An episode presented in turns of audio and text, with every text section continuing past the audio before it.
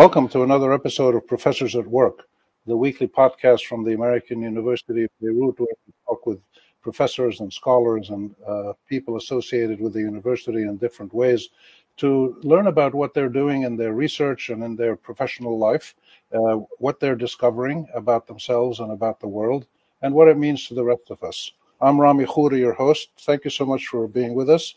I'm particularly delighted this week to have as our guest Sahar Assaf. Sahar is uh, right now in uh, San Francisco. She's taken a leave from AUB for a couple of years.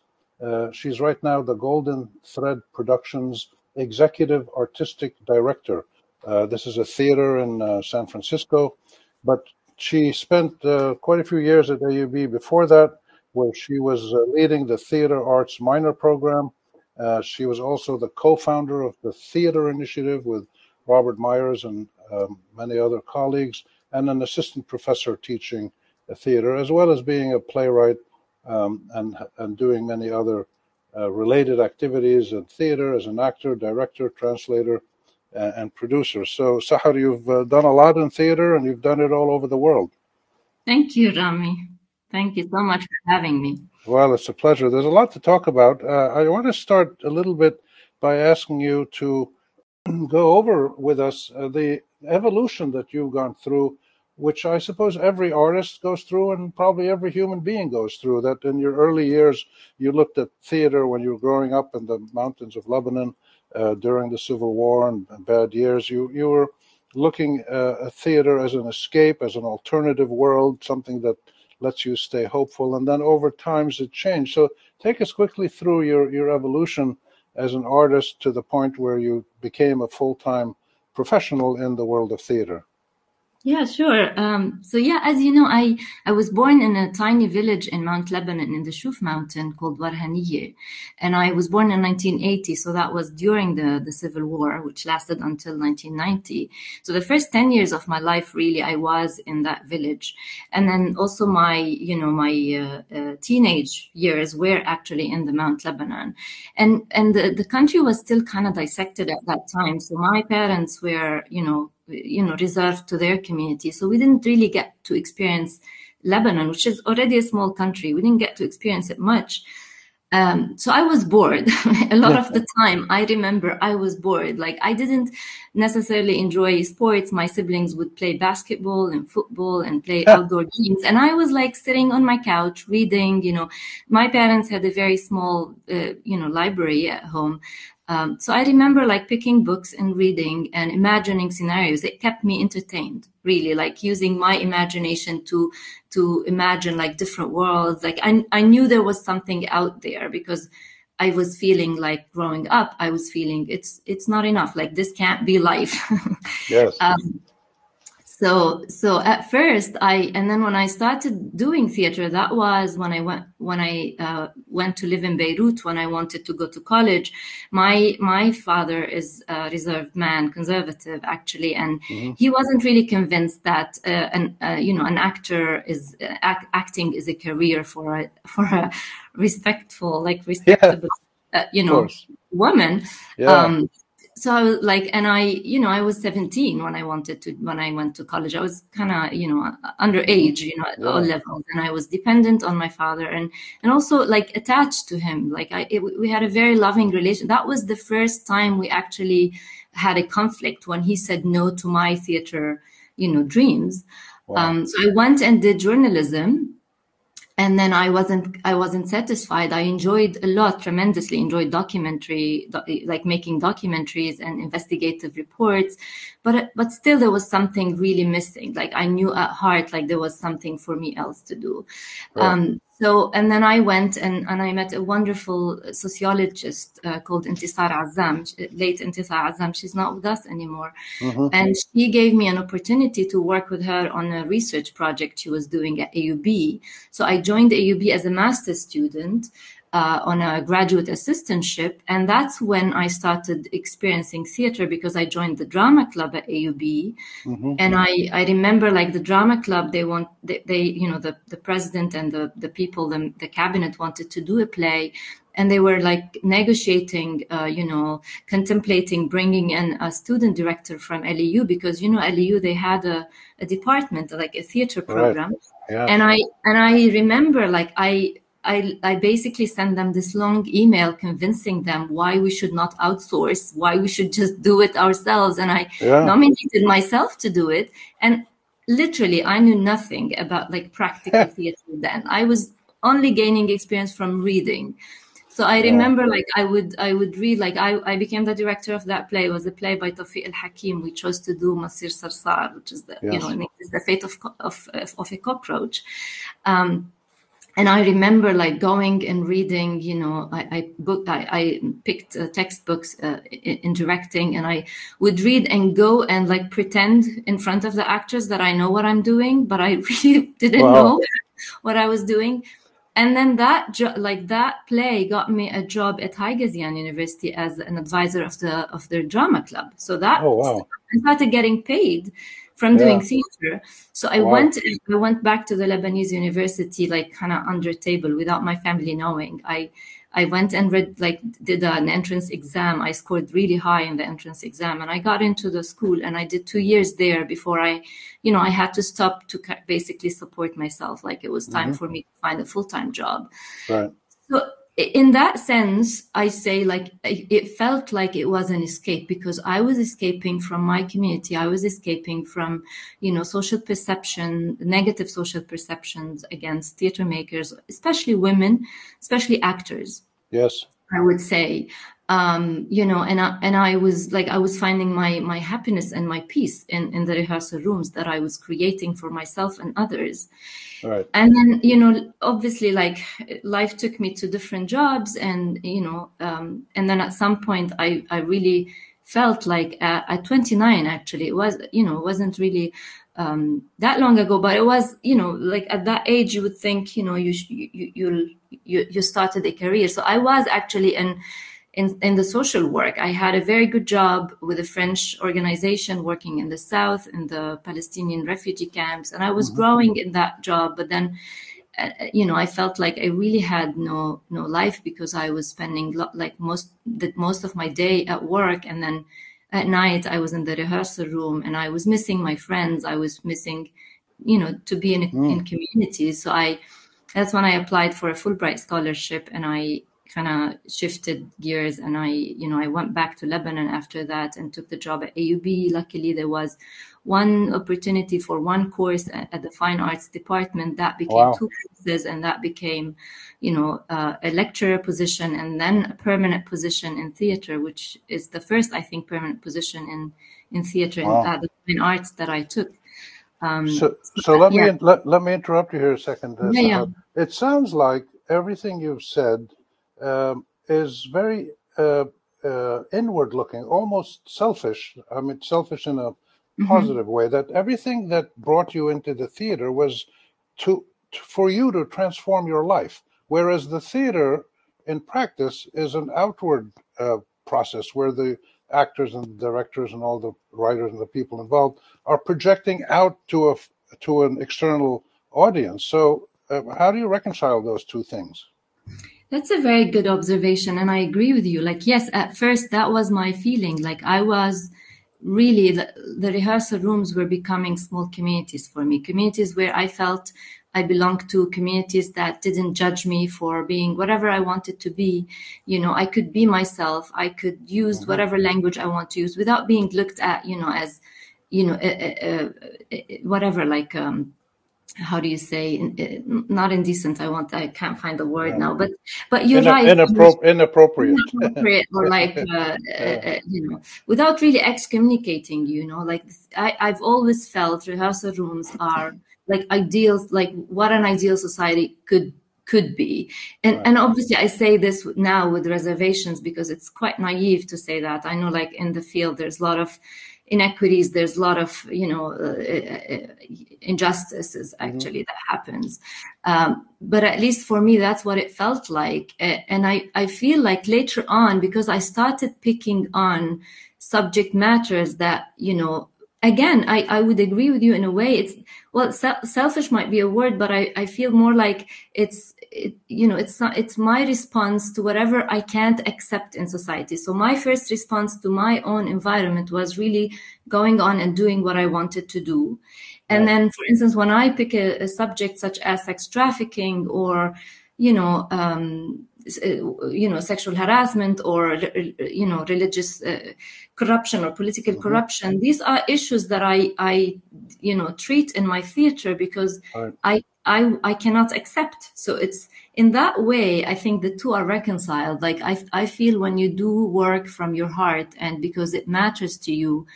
uh, eventually you'll be able to transform, even if it's one person. I always say, like, we cannot put so much pressure on the theater itself. It's not, as Augusto Boal, I always use this quote because I think it's totally accurate. Theater is not revolutionary in itself, but it can be a rehearsal for revolution. It offers you oh, that wow space to try things out, to to dream alternative, you know, scenarios and and realities and all of this.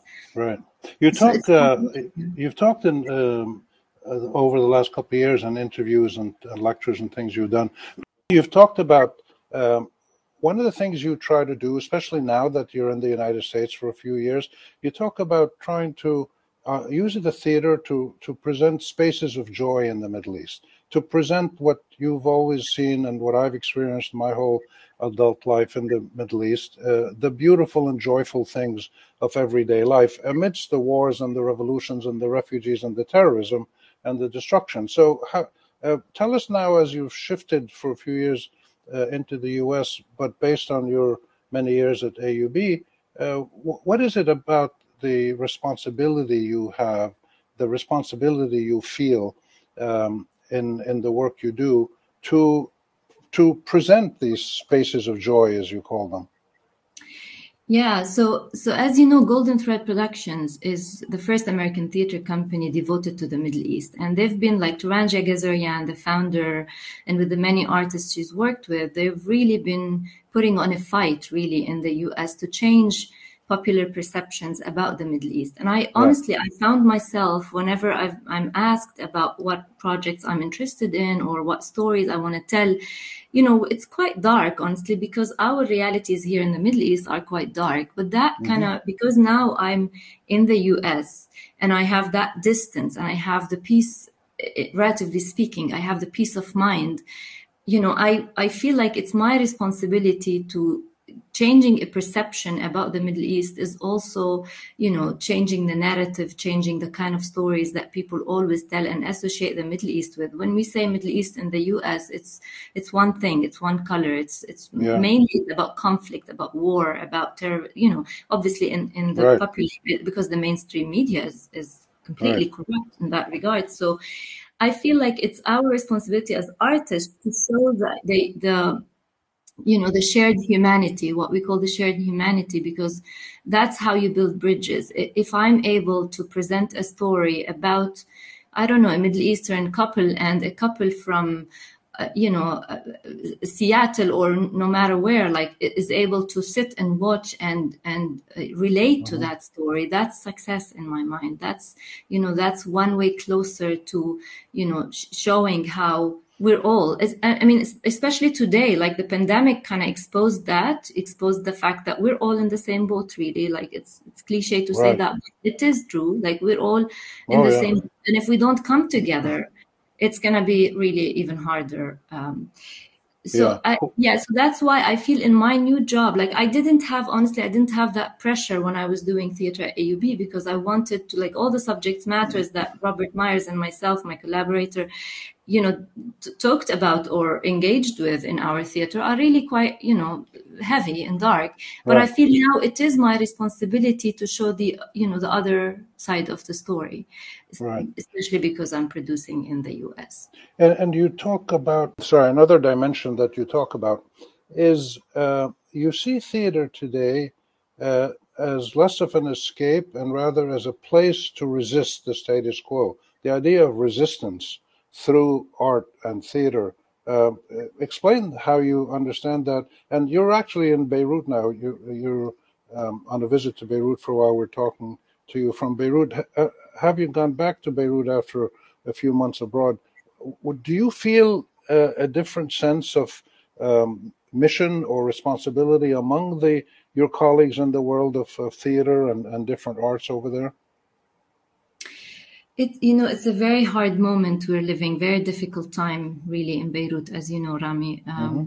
And I yeah I I I do feel that, and I did say that that it's a fight forward because in my mind I was thinking like when you we had times doing theater in Lebanon when we had to like go to the rehearsal despite the fact that we knew the show might never open because of whatever mm-hmm. like was going on i remember at one point i was doing a play with lina abyad uh, um, mm-hmm. a, a, play yeah at the lebanese american university and uh, you know the roads were blocked like we we really we had to postpone several times and i felt just the fact that we would pick ourselves up and just go and rehearse regardless right. of the fact that we knew that it might never open mm-hmm. that's an act of that's that's an act of resistance in the sense that you're not surrendering you're not stopping you're not you know you want to keep going you want to and and for me as an artist as a theater maker i feel like that's my you know that's my tool. Theater is my mm-hmm. tool. I mean i was engaged for a long time in in movements in civil society campaigns. Like we we do like you know campaigns on the streets human chains like writing manifestos and whatnot. But really i feel like the tool that i really have full access to and i know how to use is the theater. And i've experienced firsthand like how it can be effective especially documentary theater. Right um, right. so in that sense, I I do say like it is a fight forward. Though I have to say like now in Beirut, it's really I've never in my life experienced this kind of um, pressure. Honestly, like especially after August fourth, it was you know this this explosion kind of destroyed like something major. I i like i don't i can't even know. I can't i can't explain it. I can't find the words to explain it. But for a long time and i still do sometimes feel that i felt like completely paralyzed as an artist. Like i didn't know what to do because if I, I, I knew it. If i lose theater i really lose life. I can't imagine myself doing anything else. And and after august 4th i felt like i can't do theater. Like i can't what do i what stories will i tell now um, so it was it's a very it's a very hard moment and i think we need time to process and to figure out ways to to move forward. And but i know i have huge faith in lebanese artists. Like they've always been you know so resilient. In in the good in the good sense of that word because now as a lebanese i hate that word like i really I think we should stop say, saying we're resilient as people. But I'm speaking about the artists who, you know, would work without support from government, you know, despite censorship, despite like lack of theater culture. We, you know, n- nothing really stopped them. And I'm talking about many, many artists. So I do have faith that we'll find a way out and we'll keep, you know, um, we'll keep fighting forward. We have about four four or five minutes left, so I will uh, take uh, from what you were talking about Beirut. So we'll continue now uh, into the last uh, segment. So, Sahar, you've talked uh, very clearly about what you feel has happened in terms of your artistic and creative life and your colleagues in Beirut and around the Middle East because of recent trends of destruction and damage and human suffering. And, and you've talked about uh, recently, in recent years, you moved into documentary theater.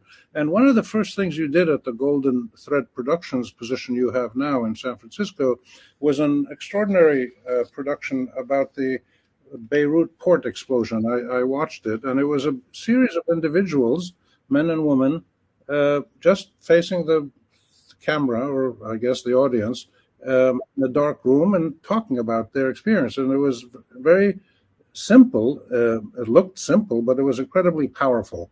Um, and so, uh, explain to us in the few minutes we have left how you have focused now and why you focus more and more on documentary theater, and how do you think that can um, fulfill your mission, your current um, and always evolving mission in the artistic world of trying to let the people of the Middle East represent themselves more accurately to the rest of the world?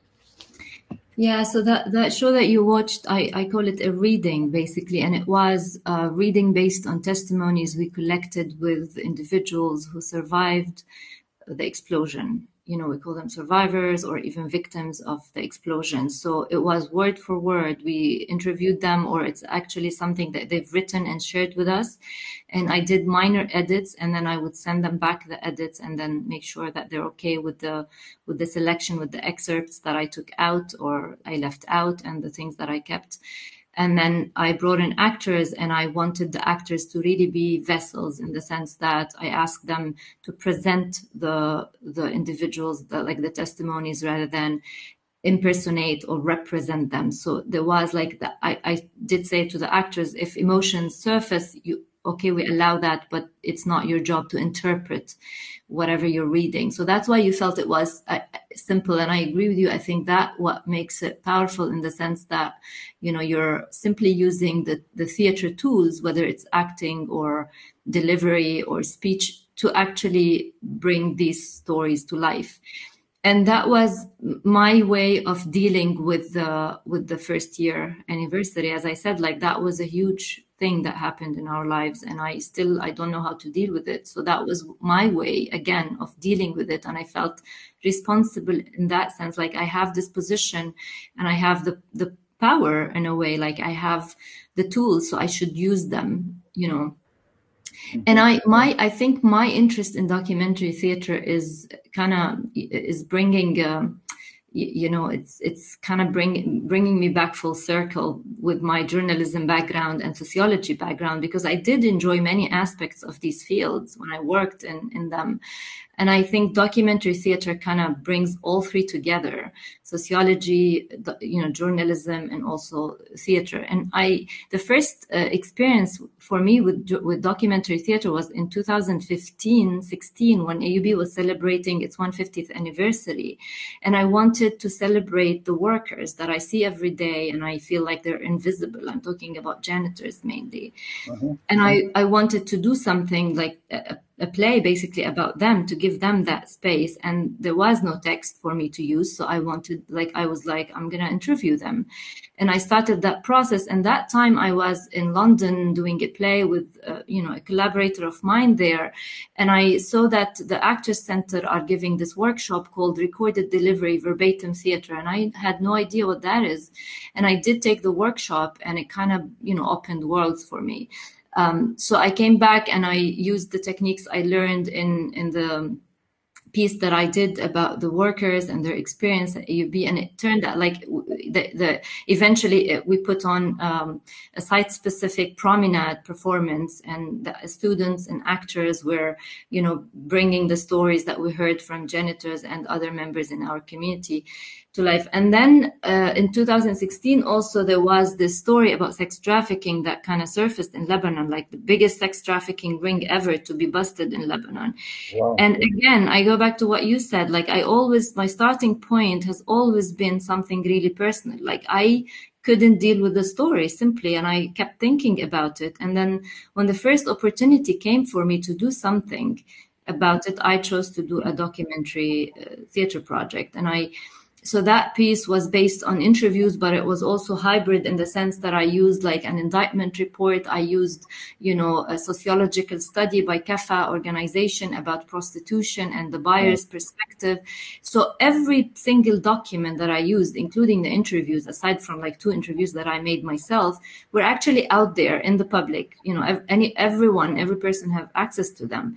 What my my perspective the way i put things together is what makes this piece you know a documentary piece right. what makes it subjective in that sense and i you know i experienced the impact of that uh, field because you know a year after the the in, like the the uncovering of the story there was no mention in the mainstream media about the buyer like the ring was making a million dollar a month from wow. 75 syrian women and it was like everyone was exposed the general security who collaborated with the ring the abortion doctor who was kind of on, on payroll the traffickers everyone was exposed wow. except yeah. for the buyers who were actually making this business profitable so right.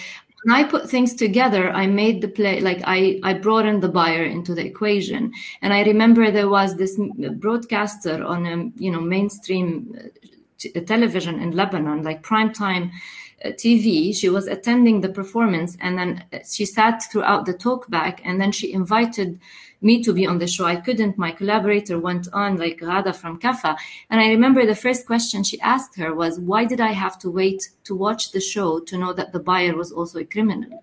And she dedicated 20 minute segment on primetime TV to talk only about the buyer, the sex buyer. Wow. And for me, that's a huge impact. You know, that's it's true. It's one play, but you know, it's the you, I'm taking from the mainstream media. I'm I'm reacting to whatever they did, and then I'm feeding them back. You know, and and I feel that's the power.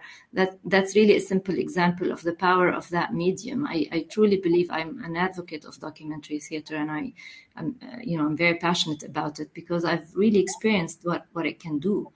Wow. Um, well. Um, with that, uh, Sahar, we have to bring this to a close. We run out of time. But what you've talked about, I think, is an incredible example of the power of um, theater and art, the power of uh, people at AUB, and the power of human beings all over the world when they interact with each other uh, and talk honestly and openly and in a creative and entertaining manner, perhaps, or captivating manner. And, and that's why it's so exciting to watch the continued development of uh, theater at AUB and uh, the expansion of some of the work that we started at AUB uh, going all over the world now.